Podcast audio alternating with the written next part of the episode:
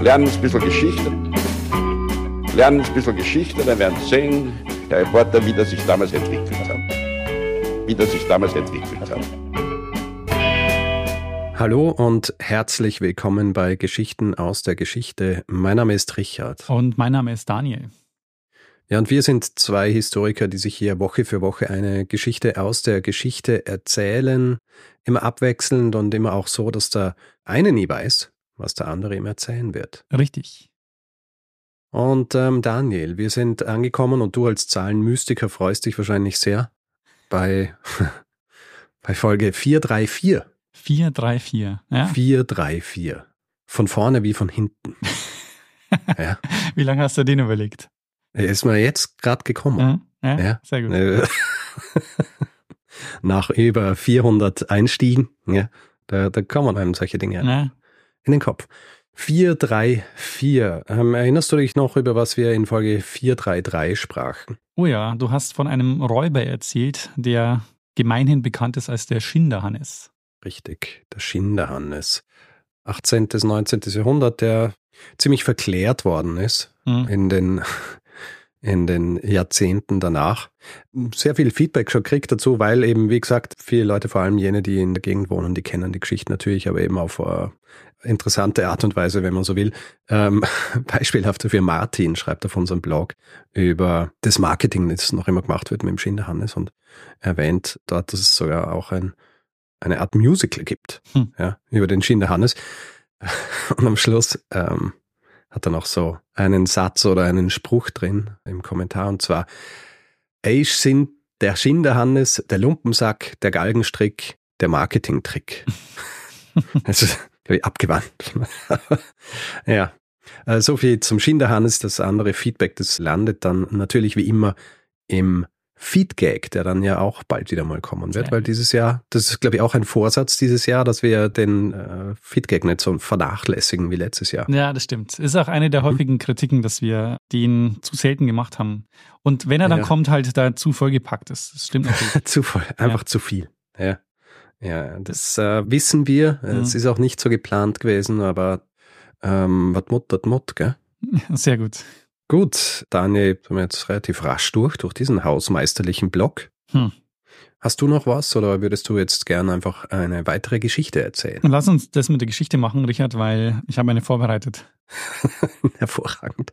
Richard, in der Nacht vom zehnten auf den elften Mai zweitausenddrei, um kurz vor vier Uhr morgens, löst die Alarmanlage in einem Raum im ersten Stock des Kunsthistorischen Museums in Wien aus. Oh. Das Wachpersonal ignoriert den Alarm. Ein Fehler, wie sich herausstellen wird. Aber selbst wenn sie reagiert hätten, wäre einer der spektakulärsten Kunstdiebstähle Österreichs zu dem Zeitpunkt wahrscheinlich nicht mehr zu verhindern gewesen. Hm. Denn bis die Wachleute aus dem ersten Untergeschoss, nämlich die hundert Meter über zwei Stiegen und durch drei schwere Eichentüren bis zum Tatort zurückgelegt hätten, wäre der Einbrecher mit seiner Beute längst auf der Flucht gewesen. Hm. Denn das Kunsthistorische Museum war zu dem Zeitpunkt nämlich gerade wegen Renovierungsarbeiten eingerüstet und so kam der Täter dann auch ins Haus. Und an dem Abend fand auch die lange Nacht der Musik statt und die letzten Besucherinnen und Besucher, die sind auch bis Mitternacht im Haus geblieben. Und ich nehme an, Richard, du weißt längst, was der Täter da zweitausenddrei aus dem Museum gestohlen hat, oder? Ja, so ein, ein kleines Salzgefäß. Richtig. Die Saliera, oder? Genau, die Saliera. Mir ist der Fall auch noch sehr in Erinnerung, weil das war das Jahr, in dem ich nach Wien gezogen bin, zweitausenddrei. Und da war der Diebstahl der Saliera einfach noch ein großes Thema in den Medien. Mhm.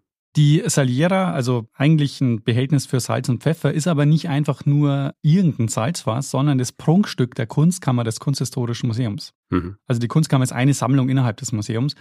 Und modelliert wurde die Saliera zwischen fünfzehnhundertvierzig und fünfzehnhundertdreiundvierzig. Wir werden nachher noch genauer darüber reden, was die Saliera so besonders und auch so wertvoll macht. Der Wert wird nämlich auf fünfzig Millionen Euro geschätzt. Und da ist es halt umso erstaunlicher, wie einfach der Täter über das Baugerüst ins Museum eindringen konnte und die Saliera gestohlen hat, weil die einfach unzureichend abgesichert war. Hm. Es fängt nämlich schon mal damit an, dass die Fenster nicht alarmgesichert waren. Und außerdem konnte die Videoüberwachung kein Infrarot und hat daher im dunklen Raum einfach auch nicht weitergeholfen. Was es gab, waren drei Bewegungsmelder, aber die haben nur den Bereich um die Saliera abgedeckt und einer davon hat ja auch den Alarm ausgelöst. Ja, da ist dann aber halt schon zu spät. Genau, da ist es erstens zu spät und zweitens war es so, dass das Wachpersonal nicht reagiert hat, weil es häufig zu Fehlalarmen gekommen ist. Ja. Klassiker und, eigentlich, oder? Genau. Und deshalb haben die nämlich, ähm, weil die mussten die Polizeieinsätze selber zahlen und die wollten halt insofern auch Geld sparen, haben sie so diese interne Regel aufgestellt, sie warten noch ab, bis ein zweites Alarmgerät anschlägt. Innerhalb einer bestimmten Zeit. Und das ist in dem Fall nicht passiert und deshalb haben sie nicht mal nachgeschaut. Hm. Also sie schauen nicht nach, sie machen auch nicht das Saallicht an und weil sie den Bewegungsmelder anschließend wieder scharf stellen, kommt es auch zu keiner automatischen Weiterleitung an die Polizei. Und dann würde man natürlich erwarten, dass selbst wenn ein Einbrecher so weit kommt, ihn spätestens das dicke, schussdichte Panzerglas aufhält, mit dem so ein wertvolles Objekt geschützt wird. Was aber auch nicht der Fall war. Es war ein knapp fünf Millimeter dünnes Glas und das hat der Täter einfach locker zerschlagen. Nein. Und so wird der Einbruch und die zertrümmerte Vitrine mit der fehlenden Saliera erst am nächsten Morgen nach acht Uhr bemerkt. Und dieser Diebstahl und die Geschichte danach bis zur Rückkehr der Saliera ins Kunsthistorische Museum ist auch, ich weiß nicht, ob du das damals mitbekommen hast, voller Kuriositäten. Ja, ein bisschen. Also der Täter zum Beispiel, wie sich später herausstellt, betreibt eine Firma für Sicherheitsberatung und verkauft Alarmanlagen. Ja, ja. Auch ein Klassiker, oder? und, und nach eigenen Angaben war er auch bei der Tat angetrunken mhm. und äh, versteckt die Saliera dann erst unter seinem Bett und später vergräbt er sie dann in einem Waldstück bei Zwettl im Waldviertel in einer Kiste.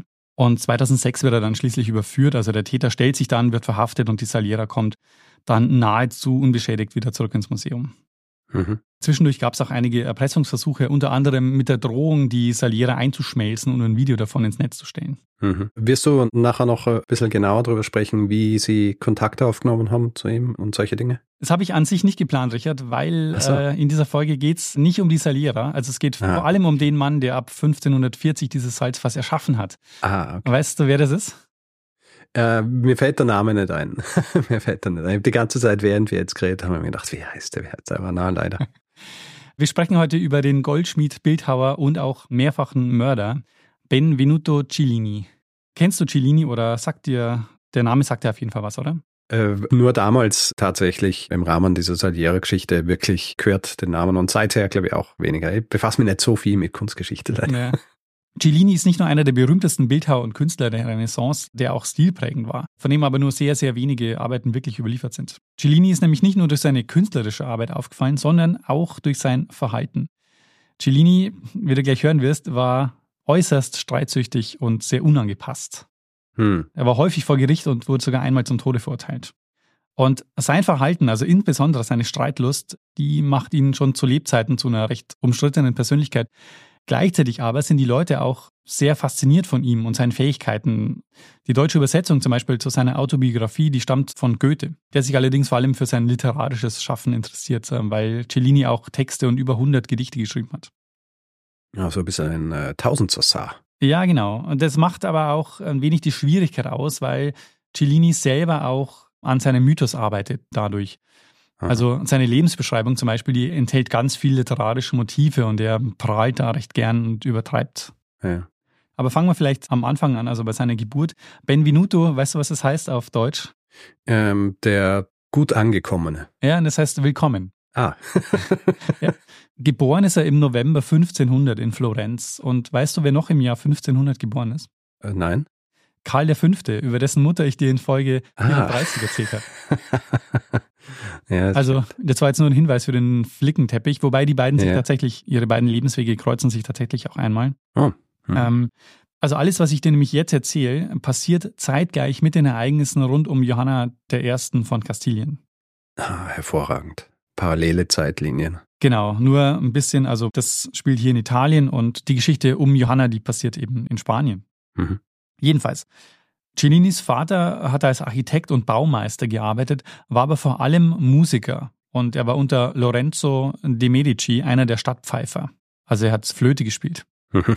Und Lorenzo de' Medici wurde auch der Prächtige genannt und ihn kennst du vielleicht noch aus meiner Folge zweihundertachtzehn über die Pazzi-Verschwörung. Mhm. Jedenfalls, der Wunsch seines Vaters war es, dass er ebenfalls Musiker wird. Also Cellini sollte eigentlich Musiker und Flötist werden. Und die Schalmei spielen. Schalmei ist so ein Blasinstrument, das in der Renaissance sehr beliebt war und später dann aber von der Oboe aus den Konzertsälen verdrängt wurde. Ja, heute kennt man es nur noch von so diesen Faschings-Geschichten, äh, Stimmt. oder? Stimmt, ja. Gibt es diese Kombos, die dann David Hasselhoff-Songs auf der Schalmei spielen. Cellini will auf jeden Fall nicht Schalmei spielen, obwohl er sehr talentiert zu sein scheint. Viel lieber will er Goldschmied werden und begeistert sich für das Kunsthandwerk. Und so geht er erstmal in die Lehre bei einem Florentiner Goldschmied. Und dessen Sohn wird ebenfalls Goldschmied und wird später sein großer Erzfeind, nämlich Baccio Bandinelli. Ah, lustig. Diese Rivalitäten der Goldschmiede und sonstigen Leute in Florenz. Naja, genau, weil hundert Jahre vorher gibt es nämlich eine andere Rivalität, von der du schon mal ja, erzählt hast. Ja, ja genau. Brunelleschi. Ja, Brunelleschi, genau, und seinem Widersacher, der die, der die Tore zu dieser Taufkapelle dann gemacht hat, statt ihm. Genau. Und bei Cellini ist es auch so, dass er in keiner Werkstatt recht lange bleibt. Also eigentlich kommt es überall, wo er ist, nach kurzer Zeit zu Streitigkeiten. Nach einer Schlägerei mit sechzehn, wo auch sein Bruder beteiligt war, wird er für sechs Monate aus Florenz verbannt. Und er verbringt dann einige Zeit bei Künstlern in der Toskana. Also er ist einige Zeit in Siena, in Bologna, in Lucca und auch in Pisa unterwegs und lernt bei unterschiedlichen Meistern dann das Goldschmiedehandwerk. Mhm. Und diese Schlägerei ist kein Einzelfall. Also es kommt häufig vor, dass er wegen Streitigkeiten und Gewalttätigkeiten die Stadt verlässt oder verlassen muss. Und es gibt eine weitere Sache, wegen der er mehrfach angeklagt wird in seinem Leben. Viermal insgesamt, und zwar Sodomie. Mhm. Damit waren alle sexuellen Handlungen gemeint, die nicht direkt der Fortpflanzung gedient haben. Also mhm. bei ihm waren die Anklagen, dass er Sex mit Männern hatte. fünfzehnhundertdreiundzwanzig kommt es zur ersten Sodomie-Anklage. Ihm wird eben vorgeworfen, Sex mit einem Mann gehabt zu haben. Und wird da auch verurteilt zu zwölf Scheffeln Mehl für ein Kloster. Ein anderes Urteil in dem Jahr war aber nicht so mild. Im November fünfzehnhundertdreiundzwanzig läuft er in die Werkstatt eines anderen Goldschmieds, zieht ein Messer und verwundet den mehrfach. Und jetzt wird er zum Tode verurteilt. Mhm. Äh, es wird aber nicht vollstreckt, sonst wäre die Folge jetzt zu Ende, ohne dass Cellini die Saliera gemacht hätte. Aber das Urteil war so hart, weil er zu dem Zeitpunkt einfach schon Mehrfachtäter war und bereits verurteilt wurde, weil er den Goldschmied vorher schon mal geschlagen hatte. Mhm. Was man daran schon sieht, Cellini war äußerst impulsiv und rachsüchtig. Mhm. Also es gibt eine Geschichte, wo er zum Beispiel sich darüber ärgert, dass ein Wirt, bei dem er übernachtet, das Geld vorab bezahlt haben wollte. Und weil er sich so sehr darüber ärgert, zerschneidet er ihm sämtliche Betten dann vorm Aufbruch am nächsten Tag. Ach, ein bisschen überreagiert, oder? Weil damit der Schaden an den Betten höher war als der Gewinn, den er für diese Übernachtung gemacht hat. Mhm. Also... solche Aktionen waren keine Seltenheit bei Cellini. Und jetzt ist er also zum Tode verurteilt. Er flieht aus Florenz, weil er war damit vogelfrei. Das heißt, seine Feinde hätten ihn ohne rechtliche Konsequenzen fürchten zu müssen umringen dürfen. Mhm. Und deshalb flüchtet Cellini jetzt in ein Kloster, schleicht sich als Mönch dann verkleidet aus Florenz und flieht über Siena dann nach Rom. Und auf dem Weg dorthin erreicht ihn eine gute Nachricht, nämlich Giulio de Medici. Ein wichtiger Förderer seines Vaters wurde jetzt in Rom zum Papst gewählt, als Clemens der Siebte Hm. Und Clemens der Siebte wird jetzt nicht nur Förderer seines Vaters, sondern in der Zeit, wo er in Rom ist, wird er auch den Cellini fördern. Die nächsten Jahre verbringt er nämlich jetzt in Rom, wo er seine erste eigene Werkstatt eröffnet. Und ich habe schon angedeutet, dass nur wenige Arbeiten von Cellini überliefert sind. Das liegt daran, dass die Goldschmiedekunst als vergängliche Kunst angesehen wurde. Also man hat das Edelmetall einfach, weil es halt auch so wertvoll ist, von Zeit zu Zeit immer wieder eingeschmolzen und wiederverwendet. Mhm. Und Clemens der Siebte der wird jetzt auch zu einem seiner Förderer und bietet ihm auch eine Stellung an, allerdings als Musiker. Cellini wird jetzt auch Flötist am päpstlichen Hof und betreibt nebenbei dann seine Goldschmiedewerkstatt. Aber diese Zeit endet nach wenigen Jahren recht abrupt und das liegt an den politischen Verhältnissen. Franz der Erste, König von Frankreich, und Karl der Fünfte waren so die großen Rivalen der Zeit. Und der Papst, der stand so zwischen den Stühlen und entscheidet sich schließlich für Franz der Erste als Verbündeten. Mhm. Und das war ein Fehler, also zumindest für die römische Bevölkerung. Weil hier kreuzen sich jetzt die Wege von Karl dem Fünften und Cellini, denn es kommt zur Sacco di Roma. Weißt du, was da passiert? Na, halt, äh, der, im Englischen ist es einfacher, sich zu merken, the Sack of Rome. Also quasi, wie sagt man auf Deutsch? Plünderung. Die Plünderung Roms, ja. fünfzehnhundertsiebenundzwanzig wird Rom geplündert und zwar durch die Söldner in Diensten von Karl dem Fünften Also deshalb meinte ich, war es vom Papst eine schlechte Entscheidung, sich für den Franz zu entscheiden, denn Rom wird jetzt eben geplündert durch die Truppen oder die Söldner von Karl dem Fünften Es war nämlich so, dass Karl die Söldner, die sogenannten Landsknechte, nicht mehr bezahlen konnte nach einiger Zeit. Und die beschließen dann, nach Rom zu gehen, um sich dort Gelder vom Papst zu erpressen. Das Heer hat nämlich zunächst in der Schlacht bei Pavia fünfzehnhundertfünfundzwanzig die französischen Truppen besiegt. Franz der Erste wurde auch in dem Zug durch Karl dem Fünften gefangen genommen. Und die Soldaten bleiben aber in der Gegend und nach zwei Jahren und wenig Sold meutern sie dann schließlich. Mhm. Das Heer verweigert sich den Befehlen der Truppenführer und sie stürmen dann im Mai fünfzehnhundertsiebenundzwanzig die Stadt Rom. Es sind über zwanzigtausend Soldaten und sie brauchen nur einen Tag, um die Stadt einzunehmen. Fast die gesamte Schweizer Garde wird getötet, während Clemens der Siebte vom Petersdom in die Engelsburg flieht, wo er dann von den Söldnern belagert wird. Mhm. Und mitten in den Kampfhandlungen zur Verteidigung des Papstes angeblich Cellini. Mhm. Laut seiner Biografie hat er von den Zinnen der Engelsburg aus die Söldner zurückgeschlagen und persönlich den kaiserlichen Kommandanten Charles de Bonbon getötet. Laut seiner selbstgeschriebenen Biografie. Laut seiner Biografie, ganz genau. Hat er nicht nur den Kommandanten getötet, sondern er war auch dafür verantwortlich. Also er stand eben auf der Engelsburg und hat mit einer Kanone die Angreifer zurückgeschlagen. Alles ganz allein. Sehr ähm, Die Plünderung gerät insofern außer Kontrolle, weil die Truppen keinen Befehl mehr akzeptieren und wahllos und äußerst gewalttätig dann die ganze Stadt plündern. Also es gibt Schätzungen, dass mehr als neunzig Prozent der Kunstschätze in Rom geraubt wurden. Hm. Die Engelsburg hält zwar dem Angriff stand, Clemens der Siebte kapituliert aber nach einiger Zeit trotzdem. Cellini geht dann erstmal wieder zurück nach Florenz und kommt dann wieder zurück nach Rom, als sich dort die Verhältnisse wieder einigermaßen stabilisiert haben, und eröffnet in Rom wieder eine eigene Werkstatt. Und das ist jetzt auch die Zeit, wo er langsam Aufmerksamkeit erregt durch seine Goldschmiedearbeiten. Also er macht zum Beispiel eine goldene Medaille, für die er dann von Michelangelo, einem der ja, berühmtesten Renaissance-Künstler überhaupt, gelobt wird. Mhm. Und eine dieser Medaillen, die landet auch am Hof von Franz der Erste., dem französischen König. Und der wird es auch später sein, so ein kurzer Spoiler, der die Saliera in Auftrag geben wird. Mhm. Vorher begeht Cellini aber noch seinen ersten Mord. Sein Bruder ist nämlich als Soldat in der Stadt und der wird bei einem Streit auf der Straße getötet. Also er wird erst am Bein verletzt und stirbt dann an dieser Beinverletzung einige Tage später. Und Cellini rächt jetzt seinen Bruder. Er lauert dem Mann auf, der ihm die Beinverletzung zugefügt hat, und sticht ihm von hinten zweimal mit einem Dolch in den Rücken. Und ja, gemeuchelt auch noch. Genau, und er beschreibt das auch sehr, sehr detailreich in seiner Biografie, wie er das macht. Mhm. Er landet für diese Tat aber nicht im Gefängnis, sondern der Papst Clemens der Siebte reagiert verständnisvoll. Und Cellini schreibt, dass der Papst ihn lediglich mit einem grimmigen Seitenblick bestraft hätte. Und es deutet auch vieles tatsächlich darauf hin, dass der Papst ihn da auch keine Probleme gemacht hat, weil er ihm kurz danach sogar eine recht gute Anstellung gibt, nämlich er wird Stempelmeister der päpstlichen Münze in Rom. Mhm. Also er ist dann dafür zuständig, die Münz- und Medaillenstempel herzustellen. Und hier kommt jetzt ein weiterer Erzfeind Cellinis ins Spiel, nämlich der Münzwieger Pompeo de' Capitanei. Der war nämlich dafür zuständig, auf den Wert und die Reinheit des Metalls zu achten. Und die mhm. beiden geraten in einen heftigen Streit. Du musst dir vorstellen, im Laufe der Jahre baut sich Cellini eine richtige Gegnerschaft auf in Rom und eigentlich auch überall, wo er ist, auch in Florenz. Also er ist ständig mit Vorwürfen konfrontiert.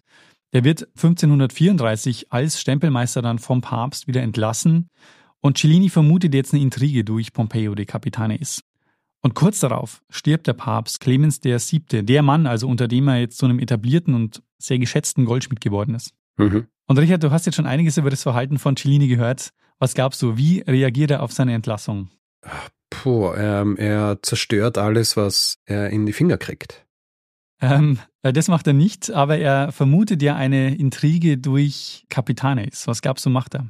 Ach so, er, er sucht sich ihn und äh, bringt ihn um. Genau, er lauert ihm auf, als er gerade aus einer Apotheke kommt, und er dolcht ihn. Mhm. Die Familie fordert jetzt natürlich eine Bestrafung und der neue Papst wird Paul der Dritte. Und er verhindert aber jetzt einen Prozess gegen Cellini und stellt ihm einen Freibrief aus, der ihn vor Anklage und damit letztlich vor der Todesstrafe schützt. Es liegt vermutlich daran, dass Paul der Dritte jetzt neu im Amt ist und um Deeskalation bemüht ist. Und daher jetzt stellt ihr jemand Freibrief aus und es kommt zu einem offiziellen Friedensschluss zwischen dem Bruder des Ermordeten und Cellini. Der Papst stellt dem Bruder des Ermordeten die Nachfolge als Münzwieger in Aussicht, was dann auch passiert. Also der wird dann eben auch Münzwieger, unter der Bedingung, dass er auf Gewalttaten gegen Cellini verzichtet. Mhm. Allerdings, ich habe schon gesagt, er macht sich sehr viele Feinde in der Stadt. Er muss dann doch noch fliehen, weil der Sohn des Papstes angeblich, also das ist jetzt wieder die Aussage von Cellini aus seiner Biografie, angeblich einen korsischen Soldaten auf ihn ansetzt, der ihn umbringen soll. Der Sohn des Papstes? Der Sohn des Papstes, genau. Und warum das? Weil der Sohn des Papstes sich mit dem Pompeo, also mit der Familie des Ermordeten, verbündet hat. Ah. Cellini geht deshalb kurz zurück nach Florenz, wird dann auch sehr krank, also ihn befällt eine Krankheit und sein Umfeld rechnet eigentlich mit seinem Ableben. Er erholt sich zwar wieder und ist ja dann in Florenz und wie soll es anders sein, nach kurzer Zeit der nächste Streit. Und dieser Streit führt ihn jetzt von Florenz nach Frankreich, wo Franz der Erste. in Fontainebleau im Süden von Paris ein Zentrum der Renaissance-Kunst etabliert hat.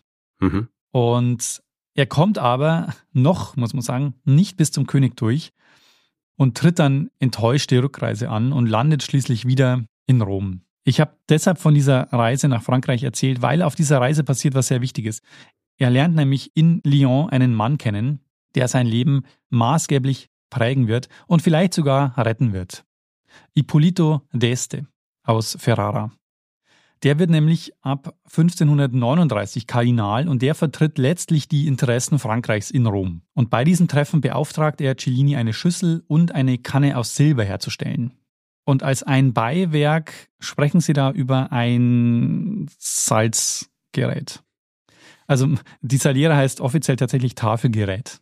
Aha. Also sie sprechen da wohl auch schon darüber, dass man auch so einen Salzstreuer machen könnte. Ein Salzstreuer. Das ist kein Salzstreuer. Nein, es ist ja eigentlich so eine Art Salzschiff, oder? Und man muss ja dann mit dem Löffel, glaube ich, das Salz rausportionieren. Ja, genau. Wir werden nachher noch ein bisschen genauer drüber reden. Aber es ist so, einstweilen baut sich Cellini jetzt wieder in Rom eine Goldschmiedewerkstatt auf und dann wird er doch noch verhaftet. Mhm. Der Sohn des Papstes, der ja angeblich einen korsischen Soldaten beauftragt hat, ihn zu töten, der erhebt jetzt fünfzehnhundertachtunddreißig Anklage gegen Cellini. Nicht wegen Mordes, sondern er wirft Cellini vor, während der Verteidigung der Engelsburg in Rom bei den Plünderungen einen Teil der päpstlichen Schätze gestohlen zu haben. Cellini wird nämlich vom Papst, also damals noch Clemens der Siebte., von ihm wird er beauftragt, die Schätze einzuschmelzen und vor den Plünderern zu schützen. Und der Vorwurf ist jetzt, dass er sich einen Teil des Schatzes selber eingesteckt hätte bei dieser Gelegenheit. Mhm. Anders als auch ein paar Jahre zuvor stellt ihm der Papst jetzt keinen Freibrief mehr aus, sondern lässt ihn verhaften und Cellini sitzt jetzt gefangen in der Engelsburg. Die Burg, die er vor einigen Jahren noch nach seinen Worten verteidigt hat. Ja. Er versucht auch zu fliehen, mit zusammengeknoteten Bettlaken versucht er, ihn die Mauern zu überwinden, aber er stürzt ab und bricht sich ein Bein, also die Flucht misslingt und die Folge sind härtere Haftbedingungen. Also er wird jetzt in ein unterirdisches Verlies gesperrt. Und mit dem gebrochenen Bein kann er dann wochenlang nur liegen. Er bekommt Skorbut und die Zähne fallen ihm aus. Er bleibt zwei Jahre eingekerkert, bis er schließlich gerettet wird. Und gerettet wird er vom Kardinal von Ferrara, dem Ippolito d'Este. Der interveniert nämlich beim Papst und hat eine Einladung des französischen Königs im Gepäck. Und das rettet ihm jetzt schließlich das Leben. Mhm. Der Kardinal von Ferrara wird nämlich jetzt auch zu einem wichtigen Förderer Cellinis, für den er jetzt auch ein Wachsmodell der Saliera erstellt. Und der Kardinal, der erteilt ihm aber den Auftrag nicht, weil er die Ausführung des Entwurfs für unmöglich gehalten hat. Eventuell ist die Vermutung, dass dieses Salzfass jetzt schon vom Kardinal als Geschenk für Franz der Erste. gedacht war. Jedenfalls, Cellini wird freigelassen, macht sich jetzt auf den Weg nach Frankreich, wo er auf dem Weg dorthin einen weiteren Mord begeht. Natürlich. Eventuell ist es auch ein tragischer Unfall. Es ist so, dass er in Siena ein Pferd bei einem dortigen Postmeister abgibt. Aber er vergisst dort sein Sattelkissen und seinen Steigbügel mitzunehmen. Und der Postmeister, der weigert sich jetzt, die Sachen rauszugeben, weil er sagt, Cellini hätte das Pferd nicht pfleglich behandelt. Es kommt zum Streit und wie du weißt, wenn Cellini in Streit gerät mit jemandem, dann äh, wird es gefährlich. Ja. In dem Fall ist es wohl so, dass sich aus der Arkebuse von Cellini ein Schuss löst, der prallt von einem Torbogen ab und trifft den Postmeister tödlich. Hm. Und Cellini macht sich jetzt sofort aus dem Staub, verfolgt von den Söhnen des Postmeisters, aber ihm gelingt dann die Flucht. Und er kommt dann schließlich am Hof des französischen Königs an, der ihn freundlich empfängt, der ihm aber nicht gleich einen großen Auftrag gibt. Und außerdem werden ihm dreihundert Scudi als Lohn angeboten. Ich kann dir jetzt nicht sagen, was das inflationsbereinigt bedeutet. Wichtig ist nur das Verhältnis, was wir, zu dem wir gleich kommen. Es ist nämlich so, Cellini ist derart unzufrieden, also mit dem Lohnangebot und auch, dass er nicht gleich einen großen Auftrag bekommt, so dass Cellini sich entscheidet, vom Hof wieder zu gehen und er reitet also weg und Gesandte des Königs reisen ihm hinterher und holen ihn zurück und der Kardinal von Ferrara handelt dann siebenhundert Scudi aus und das erfreut den Cellini wiederum sehr, weil das war der Lohn, den auch der große Leonardo da Vinci vom französischen König bekommen hat, als er bei ihm am Hof war. Hm. Also er bekommt jetzt so viel Geld, wie auch Leonardo da Vinci bekommen hat. Und außerdem überlässt der Cellini ein kleines Schloss am linken Seineufer in Paris. Ach so, wie man es halt so macht, gell? Genau. Ich habe dann auch ein Schloss, da kannst du um. Was der Cellini sicher nicht gern gehört hätte, ist, dass Franz der Erste. eigentlich einen anderen engagiert hätte. Nämlich lieber hätte er Michelangelo verpflichtet, den er aber nicht bekommen hat. Also jahrelang versucht er, den an den Hof zu lotsen, aber der kommt nicht. Und ja, am Ende ist es dann Cellini, der als italienischer Renaissance-Künstler jetzt an seinen Hof kommt. Wissen wir von Michelangelo, ob er irgendjemanden umgebracht hat? Ähm, ich glaube nicht, oder? Michelangelo... Hm. Also ich kann mir vorstellen, dass der König sich wahrscheinlich auch diesbezüglich gedacht hat, ja, vielleicht holen wir jemanden an den Hof, der nicht ständig Leute umbringt, wenn er sich über irgendwas aufregt. Ich weiß nicht, ob Franz der Erste. da so im Thema war. Aber man muss sich vorstellen, wenige Monate zuvor ist Cellini jetzt noch Skorbut geplagt in einer fensterlosen Zelle eingesperrt. Und jetzt ist er offiziell Künstler am Hof eines der mächtigsten Herrschers in Europa. Hm. Und nach einiger Zeit jetzt ist es endlich soweit, der König... der erteilt ihm oder gibt den ersehnten Großauftrag. Cellini soll zwölf lebensgroße silberne Statuen erstellen. Und das ist jetzt für Cellini der nächste große Schritt als Künstler, weil er jetzt endlich zum Bildhauer wird. Das, was er eigentlich schon lange werden will. Man muss sich vorstellen, die Goldschmiedekunst war zu der Zeit eigentlich vor Cellini eher so ein Handwerk. Mhm. Und erst als Bildhauer wird er jetzt zum echten Künstler. Cellini ändert es auch ein Stück weit. Also bei ihm wird auch, wie wir gleich bei der Saliera sehen werden, bei ihm wird das Goldschmiedehandwerk auch zu einem ja, stärker künstlerisch orientierten Beruf. Aber für ihn ist eben wichtig, er will, wenn er als Künstler angesehen werden will, dann braucht er große Bildhauerarbeiten. Mhm. Und er macht dann vier Modelle und eines davon soll er danach ausführen und es ist ein mannsgroßer silberner Jupiter, also die römische Gottheit. Mhm. Ist allerdings leider nicht erhalten geblieben, weil zur Finanzierung der Hugenottenkriege ist dieser Jupiter dann fünfzehnhundertsiebzig eingeschmolzen worden. Und Franz der Erste. lädt ihn ja nach Fontainebleau ein. Und das ist interessant, weil der Louvre als öffentliches Kunstmuseum in Frankreich wurde erst durch Napoleon siebzehnhundertdreiundneunzig eröffnet. Aber der Louvre geht zurück auf die königliche Kunstsammlung und als deren Begründer gilt Franz der Erste. Aha. Also er ist der erste französische König, der wirklich auf Kunst setzt und auf eine große Sammlung und deshalb ja auch Künstler einlädt und unter anderem eben viele italienische Renaissance-Künstler an seinen Hof holt. Hm. Ich glaube, das ist ja auch wirklich so die Zeit, als so ein bisschen europaweit die Kunstkammern ja so entstehen, oder? Genau, ja. Deshalb auch kein Zufall, dass die Saliera auch heute in der Kunstkammer steht im Kunsthistorischen Museum als eigene Sammlung.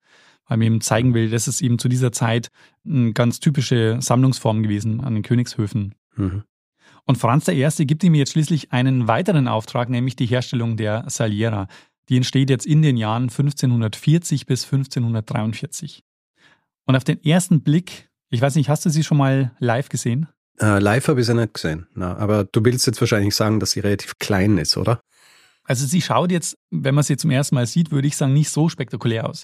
Hm. Ist auch nicht besonders groß, also sechsundzwanzig Komma drei Zentimeter hoch, einundzwanzig Komma fünf Zentimeter breit und achtundzwanzig Komma fünf Zentimeter lang. Na gut, ähm, das ist ja dann doch größer, als ich es in Erinnerung habe. Ja, ich, das, ja, ich habe gedacht, sie ist wirklich so relativ klein, aber das ist ja eh ganz, wenn du das auf deinen Tisch stellst, als äh, Salzgefäß, äh, dann ist der halbe Tisch voll. Also für einen Tisch ist es relativ groß, das stimmt. Aber es ist ja auch mehr gedacht für so ein Königsbankett. Hm. Ähm, da ist der Tisch wahrscheinlich auch ein bisschen größer als so der klassische Esstisch bei uns. Weißt du, was die Saliera darstellt? Eine Figur habe ich im Kopf, ist Neptun mit so einem Dreizack zu ja, sehen. Genau, ja.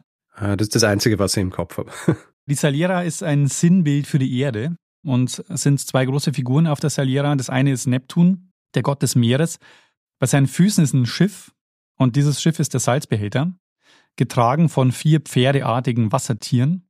Und der Neptun hat auch noch einen Dreizack in der Hand und der ist abnehmbar, weil den hat der Erpresser nämlich auch an die Polizei geschickt damals. Ah. Um zu zeigen, dass er tatsächlich im Besitz der Saliera ist. Ja. Und Neptun ist eben deshalb abgebildet, weil der steht für das Meer und das Meer bringt das Salz hervor. Mhm. Gegenüber von Neptun sitzt Tellus, die römische Gottheit der Erde. Und neben Tellus ist ein Tempel, also eigentlich ist es ein Triumphbogen. Im Entwurf für den Kardinal ist es nämlich noch ein Tempel, aber jetzt für den König macht er einen Triumphbogen draus. Und dieser Triumphbogen ist der Behälter für den Pfeffer. Das Ganze ist auf einem Sockel aus Ebenholz und an diesem Sockel sind Darstellungen der Jahreszeiten und der Tageszeiten angebracht, also da rundherum. Und ganz unten sind Kugeln aus Elfenbein, um es am Tisch besser rumschieben zu können. Mhm. Und jetzt ist die Frage, was ist so speziell an der Saliera, dass sie zu einer der ja, berühmtesten Goldschmiedearbeiten überhaupt geworden ist? Hm. Hast du eine Idee? Naja, du hast es vorhin schon angesprochen, dass es so eines der wenigen Goldschmiedestücke aus jener Zeit ist, weil die ja üblicherweise dann wieder eingeschmolzen worden sind. Mhm. Das ist auf jeden Fall ein Punkt, also dass weniger Goldschmiedearbeiten ähm, deshalb überliefert sind. Und es gibt noch einen weiteren Punkt, nämlich, ich habe schon angedeutet, dass Cellini das Goldschmiedehandwerk auch stärker in Richtung Kunst treibt. Mhm. Und das liegt an der Technik, die er benutzt, nämlich die Figuren, die sind nicht gegossen, sondern er hämmert die Figuren freihändig aus dünnem Goldblech. Hm. Also du musst dir vorstellen, er nimmt ein dünnes Goldblech und die Figuren wachsen durch Hämmern mit verschiedener Größe und mit sogenannten Punzen, das sind so dünne Eisenstifte. Das wächst, die Figur wächst aus diesem Goldblech und freihändig hämmert er diese Figuren raus.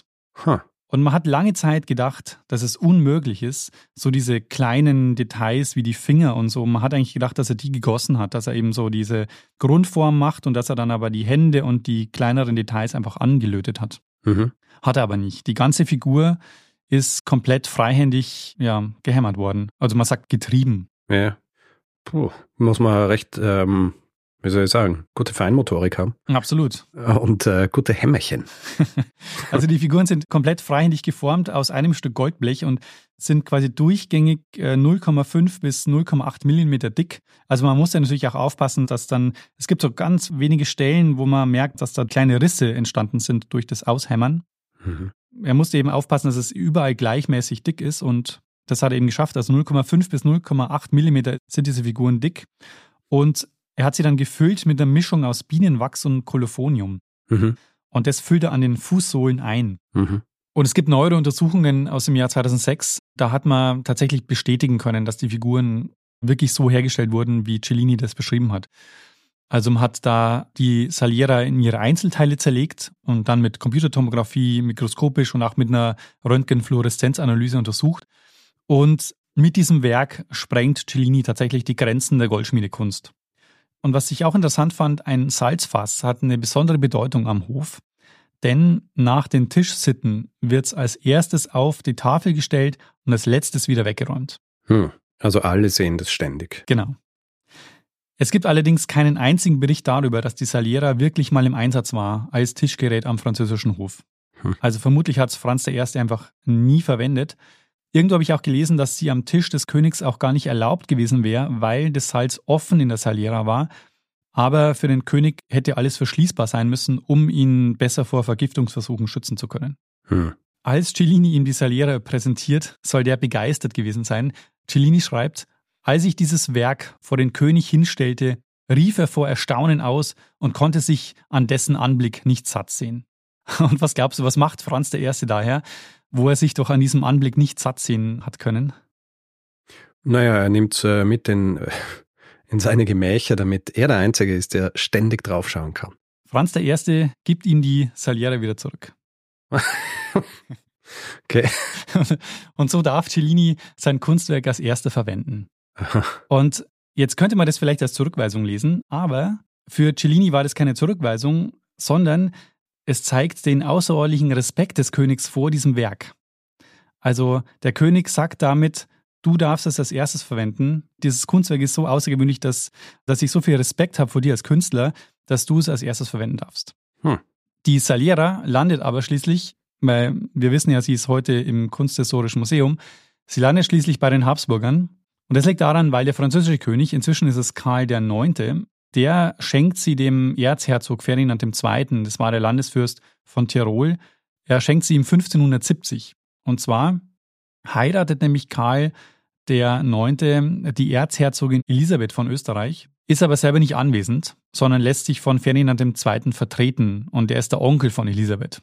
Wir haben über diese Art von Eheschließungen auch schon mal geredet bei meiner Folge über den Sohn Napoleons, dem Herzog von Reichstadt, das war Folge zweihundertsechzehn.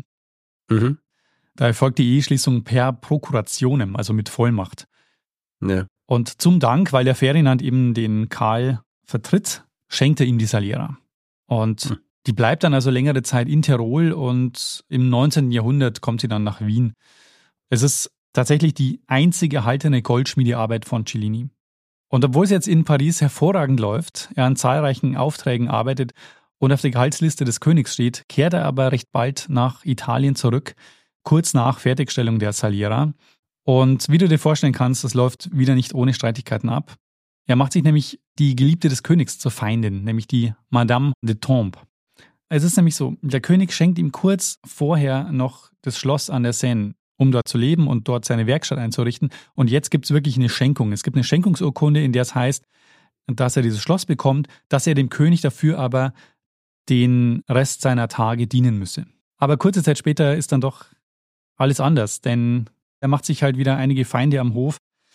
Also die Madame de Tombe zum Beispiel, die kann ihn nicht leiden. Er streitet mit dem König um ausstehende Zahlungen.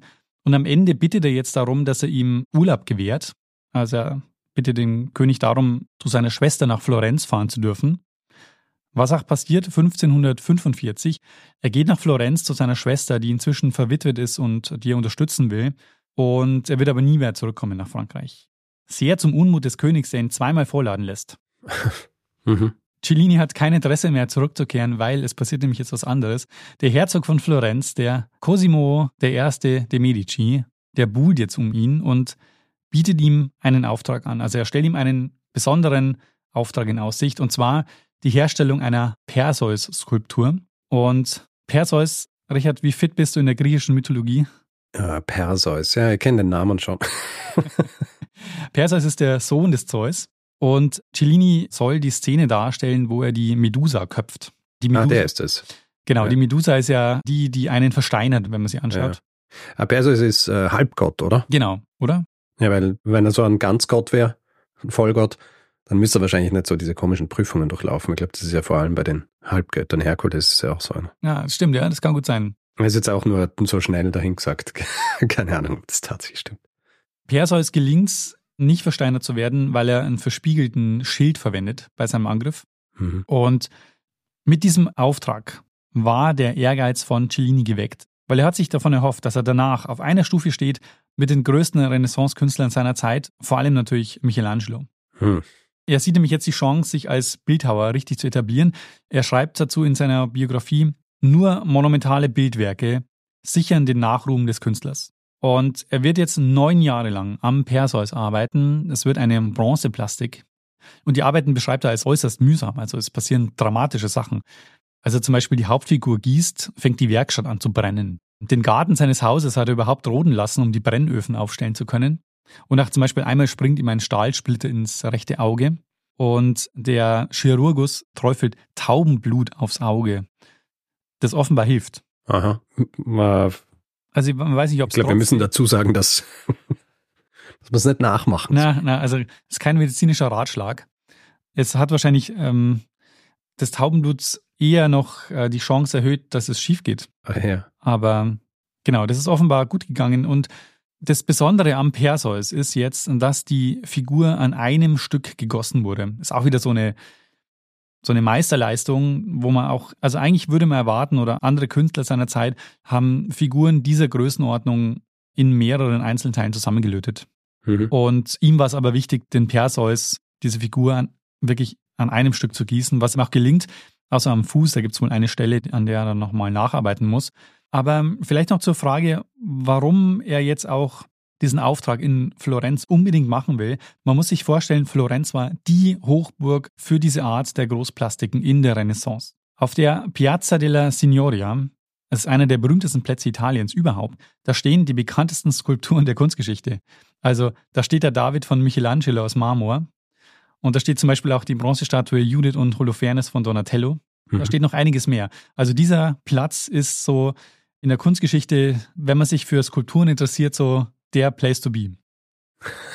Und dort mit einer eigenen großen Skulptur zu stehen, würde bedeuten, dass er mit diesen großen Künstlern, mit Michelangelo, mit Donatello auf einer Stufe steht. Mhm. Und fünfzehnhundertvierundfünfzig, also nach neun Jahren Arbeit, war es soweit.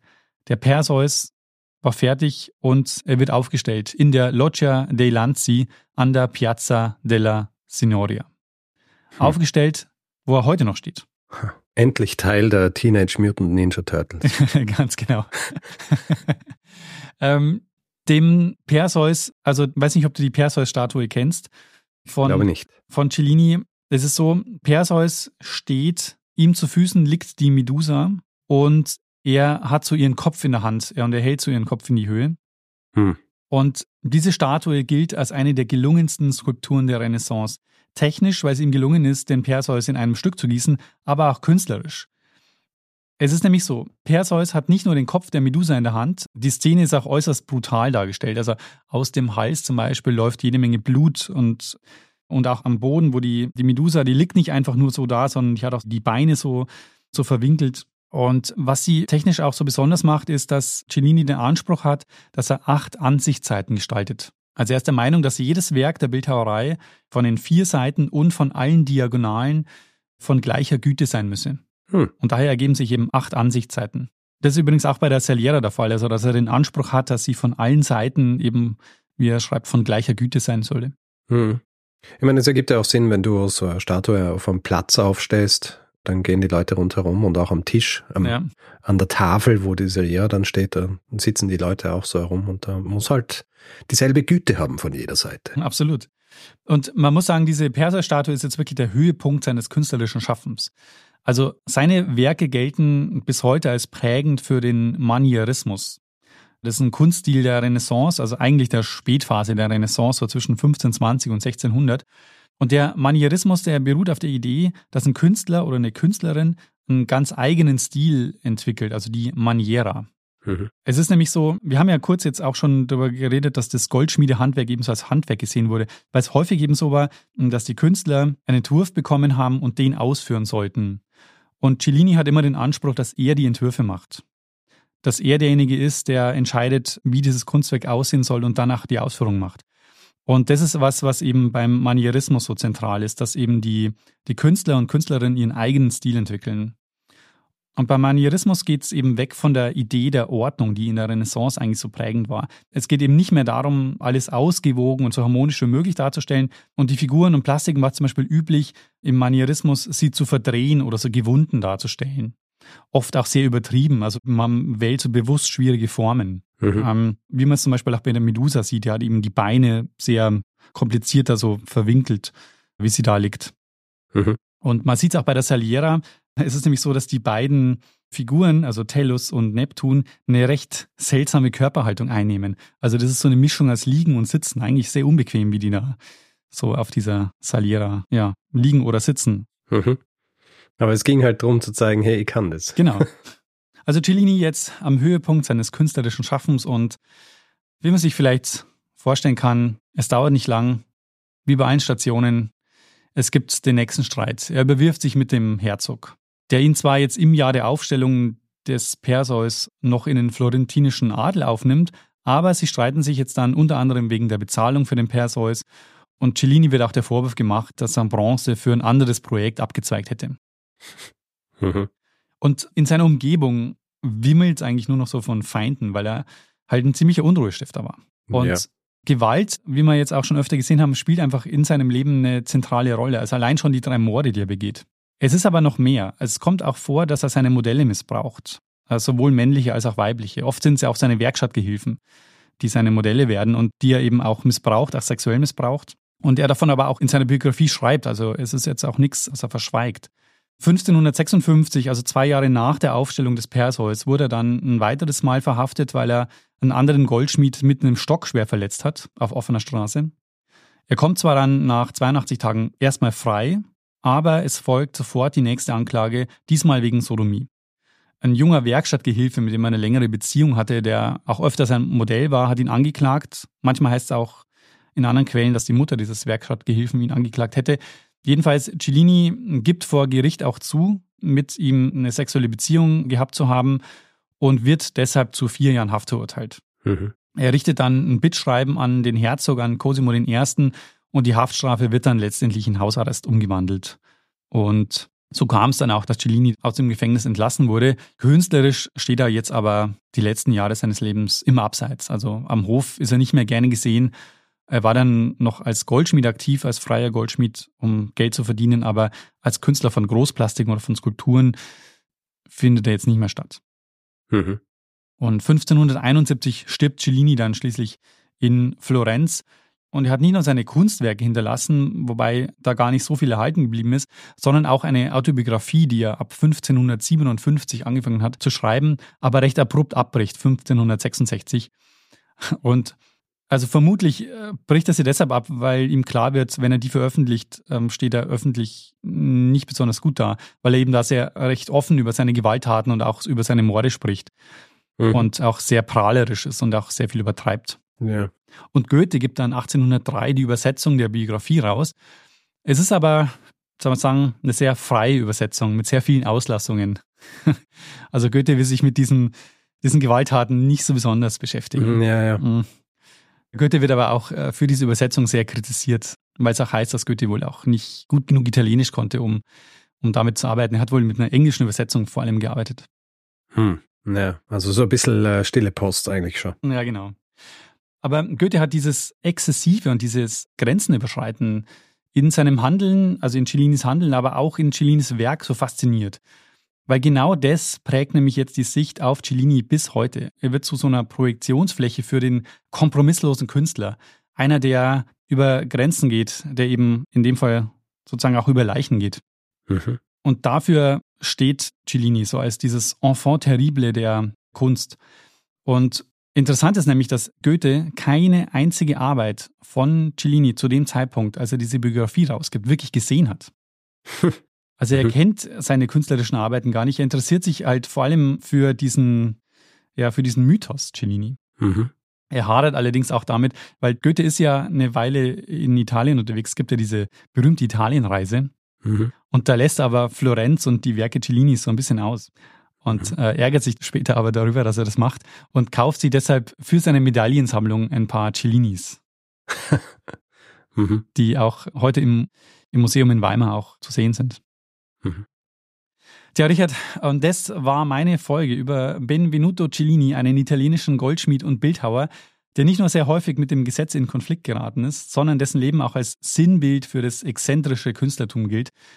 Ein Biograf, dessen Buch ich gelesen habe, der hat ihn auch als Enfant terrible der italienischen Renaissance bezeichnet. Sehr gut, sehr gut. Enfant terrible, äh, muss ich sagen, wird ja gern verwendet auch, aber ich glaube, das ist ein bisschen zu wenig, oder? Mhm. Weil grundsätzlich, so wie du ihn jetzt beschrieben hast, er war kein Enfant terrible und er war auch, glaube ich, nicht in erster Linie so dieser getriebene Künstler, so wie der Goethe ihn so dargestellt hat, sondern er war auch einfach jemand, der äh, ein ziemliches Temperamentproblem gehabt hat. Oh ja. Mhm. Und grundsätzlich auch eher so ein unangenehmer Zeitgenosse. Oh ja. Oder? Also es also, gibt keine Station in seinem Leben, wo es nicht zu Streitigkeiten und zu Gewalttätigkeiten kommt. Ja, ja. Sehr interessant. Das ist hier jetzt also der zweite Teil in deiner Reihe der mörderischen Künstler. Ja, stimmt. Beziehungsweise, weil Cesualdo haben wir ja auch schon gehabt. Ja, stimmt. Als nächstes ähm, kommt dann noch Caravaggio dazu, oder? Der lebt ja dann, ich glaube, der kommt ja auf die Welt mehr oder weniger um die Zeit herum, als der Protagonist dieser Folge stirbt und ermordet ja auch dann. Ja, gute Idee, Richard. Da kann man so ein, ein Triple, wie heißt das, wenn man dreimal ja, halt so eine, Tri- eine Trilogie machen. Trilogie, genau. Ah, na, sehr gut. Aber es ist nicht gut, wenn ich Trilogien ankündige, da kommen meistens nur zwei Folgen. Ja, ja, und außerdem weiß ich dann ja auch schon, wenn du dann ansetzt, ah ja, darum geht's. Ja.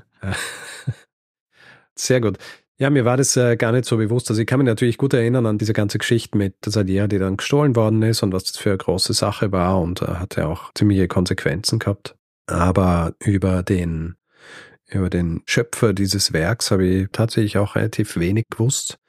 Und ähm, ja, sehr spannend. Ich finde es, wie so oft, halt eben auch so diese, diese Darstellung von Leben dieser Künstler, die so als, wie soll ich sagen, die besten Künstler der Welt gelten und so weiter, finde ich immer ganz interessant, weil man halt sieht, ja gut, das waren halt einfach auch nur äh, Menschen.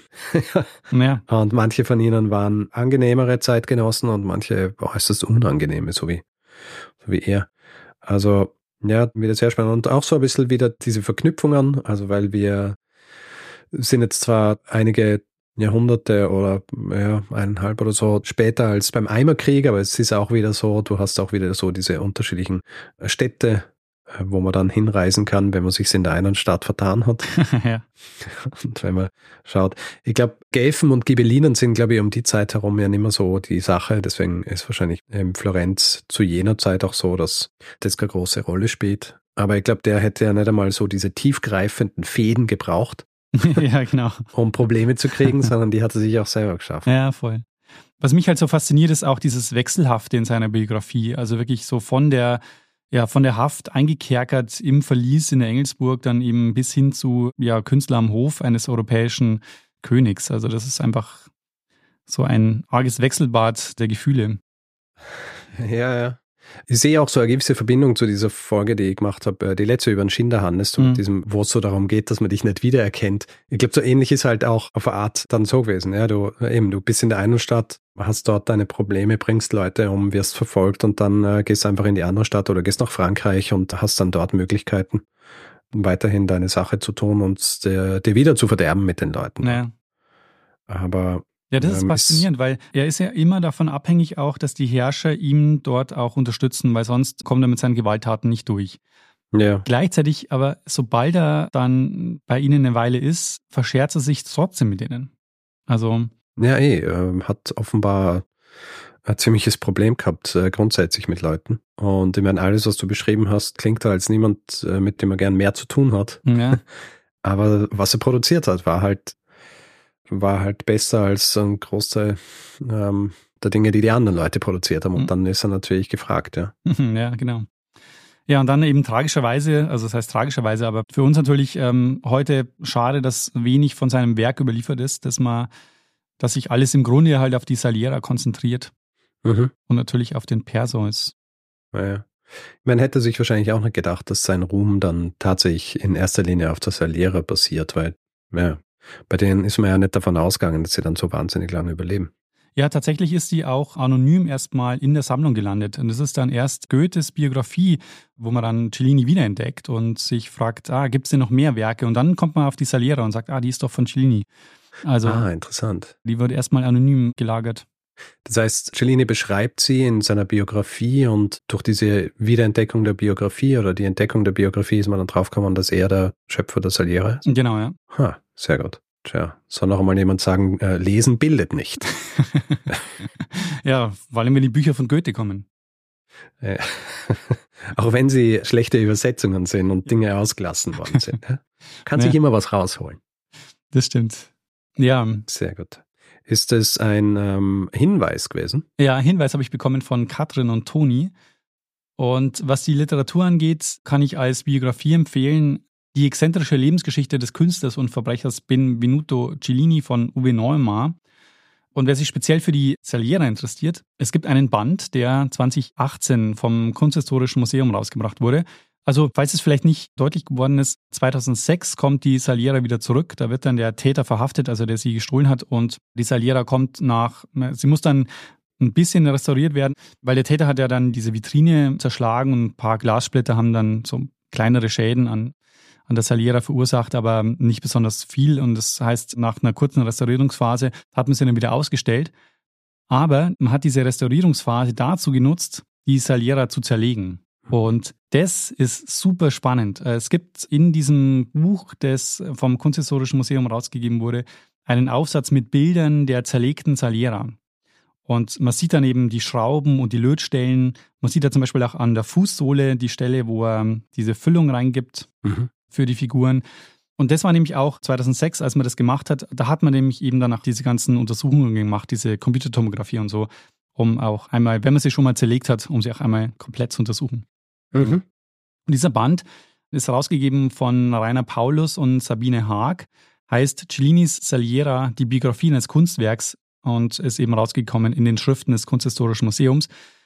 Und es gibt äh, hinten einen extra Teil mit super vielen Detailaufnahmen der Saliera. Mhm. Also nicht nur Bilder der zerlegten Saliera, sondern eben auch so von allen Seiten und so mit den Detailaufnahmen. Also das ist, ist jetzt despektierlich, wenn ich sage, es ist ein super Coffee-Table-Book. Aber es ist wirklich, äh, wirklich schön. Ja, ja. Also hinten im Buch sind dann auch alle acht Ansichten drin, oder? Mehr als acht. Also okay, das sind also eher sechzehn. zwanzig, genau. kann man so einen Zentimeter zur Seite gehen und dann hat man schon wieder eine ganz neue Saliera-Erfahrung. Es gab, zur, es gab auch eine Aktion des Kunsthistorischen Museums, als sie wieder zurückkamen, wo sie eine große Saliera auf irgendeinen Platz in Wien gestellt haben, wo man sich dann reinsetzen konnte für Fotos. Also wo man dann hm. eben Tellus oder Neptun sein konnte. Hm. Jetzt hatte ich gehofft, dass es ein Foto von dir gibt, wo du ähm, als Neptun in der Saliera sitzt. Äh, leider nicht. Das, hab ich, das äh, muss ich verpasst haben, Diesen, diese Geschichte. Aber ja, also marketingtechnisch dann schlussendlich auch wieder ganz gut, oder? Man muss sagen, die Saliera ist durch diesen Diebstahl wahrscheinlich eines der bekanntesten Kunstwerke in Österreich hm. überhaupt geworden. Ja. Ja. Also in der Hinsicht hat sich das für die Saliera und für das Kunsthistorische Museum gelohnt, wobei es natürlich im ersten Moment schon ähm, für den Ruf des Museums nicht besonders gut war. Ja, ja, schon. Aber ja, dann das Beste draus gemacht. Absolut. Oh, sorry. Und man hat natürlich auch danach, und das ist auch einer der Aufsätze in diesem Buch, man hat danach ähm, wirklich auch angefangen, sich konkreter über die Sicherheitsmaßnahmen, also man hat das ganze Haus quasi auch umgestaltet und das ist auch teilweise jetzt auch Vorbildfunktion für andere Museen in ganz Europa oder in der ganzen Welt hat. Mhm. Also zum Beispiel so ein paar Prinzipien, dass du heutzutage, wenn so ein Diebstahl oder so ein Alarm ausgelöst wird, dass auch alle Eingänge und so sperrst, sodass das Museum in dem Moment für den Eindringling auch zum Gefängnis wird. Yeah. Ähm, yeah. Solche Dinge zum Beispiel. An sowas hat man eben damals nicht gedacht. Ich meine, wir kennen das aus allen so äh Gangsterfilmen oder so, wenn es genau. um, wenn's um solche Heists oder so geht. Ja, sobald dieser eine Alarm ausgelöst wird, fallen die Eisentüren runter genau. und das war's dann. Und wenn du Glück hast, kannst du ja an einem Seil durch die Decke flüchten. Ja, draußen dann deine Kumpane hängen dann Fallschirm um und dann springst vom Gebäude und kannst quasi Basejumpen in die Freiheit. Genau. So standardmäßig passiert das so. Welcher Film war das konkret? Es war eine Vermischung unterschiedlicher. Also ein bisschen Mission Impossible dabei, ein bisschen Ocean's Eleven und solche Dinge. Sehr gut. Gut. Ja. Ich gehe davon aus, dass du dem Ganzen noch einiges hinzuzufügen hättest, wenn du noch ein paar Stunden mehr Zeit hättest dafür. Genau. Aber würdest du sagen, sollen wir jetzt übergehen zum Feedback-Hinweis-Block? Ja, das würde ich für eine gute Idee halten. Gut. Wer Feedback geben will zu dieser Folge oder anderen, kann es per E-Mail machen, feedback at geschichte punkt f m, kann direkt auf unserer Website unter den jeweiligen Folgen kommentieren, einfach geschichte punkt f m in einem Browser eingeben. Wer uns auf den sozialen Netzwerken anschreiben will, Feedback geben und solche Dinge. Wir heißen dort Geschichte F M, außer auf Mastodon, da gibt man am besten geschichte punkt social in einem Browser ein und landet direkt auf unserem Profil. Und wer uns reviewen will, Sterne vergeben und all solche Dinge, kann das zum Beispiel auf Apple Podcasts tun oder grundsätzlich einfach überall, wo man Podcasts bewerten kann. Wer es noch nicht weiß, wir haben ein Buch geschrieben, das heißt Geschichten aus der Geschichte gibt es überall, wo man Bücher kaufen kann. Merch gibt es unter geschichte punkt shop und es gibt zwei Möglichkeiten, diesen Podcast werbefrei zu hören. Die eine ist bei Apple Podcasts, da gibt es den Kanal Geschichte Plus. Und bei Steady kann man sich den Feed kaufen für vier Euro im Monat. Da gibt es alle Infos unter geschichte punkt f m slash steady. Wir bedanken uns in dieser Woche bei Nicola, Melanie, Gregor, Markus, Marc, Sophie, Alexander, Martin, Flores, Marius, Erhard, Henning, Sophie, Michael, Stefan, Tobias, Irene, Ivo, Sonja, Anna, Karin, Bernhard, Kasi, Jascha, Sarina, Tom, Susanne, Röhl, Nikolas, Thiago, Christopher, Georgios, Michael, Markus, Andreas, Sabine, Dominik, Lukas, Felix und Pauline. Vielen, vielen Dank für eure Unterstützung. Ja, vielen herzlichen Dank. Und vielen Dank an Lene Kieberl fürs Schneiden dieser Folge. Richard, dann würde ich sagen, danke, dass du mir zugehört hast, dass du so viel Geduld bewiesen hast. Gehen wir doch dem einen das letzte Wort, das immer hat. Richtig. Bruno Kreisky. Lernen ein bisschen Geschichte. Lernen ein bisschen Geschichte, dann werden Sie sehen, der Reporter, wie das sich damals entwickelt hat. Wie das sich damals entwickelt hat. Neuere Untersuchungen. Man hat kurz da draußen mhm. irgendwie ein lautes Auto. Mhm. Ich bin jetzt halb elf. Mhm. Also. Verlesen nicht schon wieder die Müllabfuhr. Die Mülli. Warte, schau schnell. Mhm. Nope, aber nur so ein kleiner Last. Gut, kann ich. Sehr gut. Mhm.